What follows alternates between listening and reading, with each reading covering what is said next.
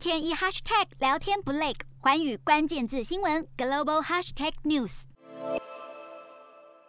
孙立军镜头前亲口虔诚忏悔，这是中国央视最新推出的反腐打贪片《零容忍》。从十五号到十九号连播五集，包括不负十四亿、惩前毖后、打虎拍蝇、系统失智和永远在路上等，透过十六个涉及政法、医疗、金融等多个领域的贪腐案例，宣扬中央的打贪成果，全力巩固习近平竭力打贪的形象。第一集的不负十四亿，习近平强调的民心政治，点出人民最痛恨腐败，若是不得罪成百上千的腐败分子，那得罪的就是十四亿人民。为了不负十四亿，打击贪腐是一笔再明白不过的政治账。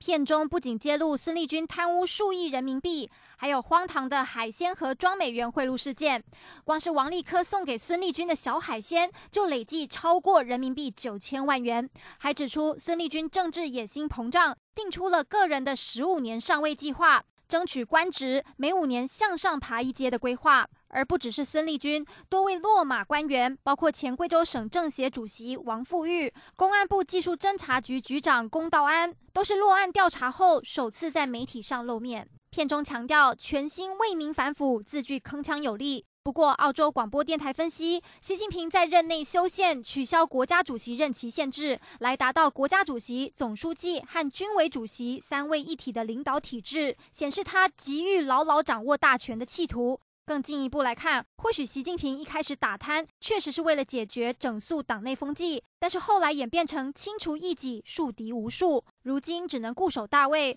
否则一旦下台，自己恐怕将陷入党内的报复漩涡。洞悉全球走向，掌握世界脉动，无所不谈，深入分析。我是何荣，环宇全世界全新升级二点零版，锁定每周三、周六晚间九点，环宇新闻 MOD 五零一中加八五。凯播二二二以及 YouTube 频道同步首播，晚间十点完整版就在环宇全世界 YouTube 频道。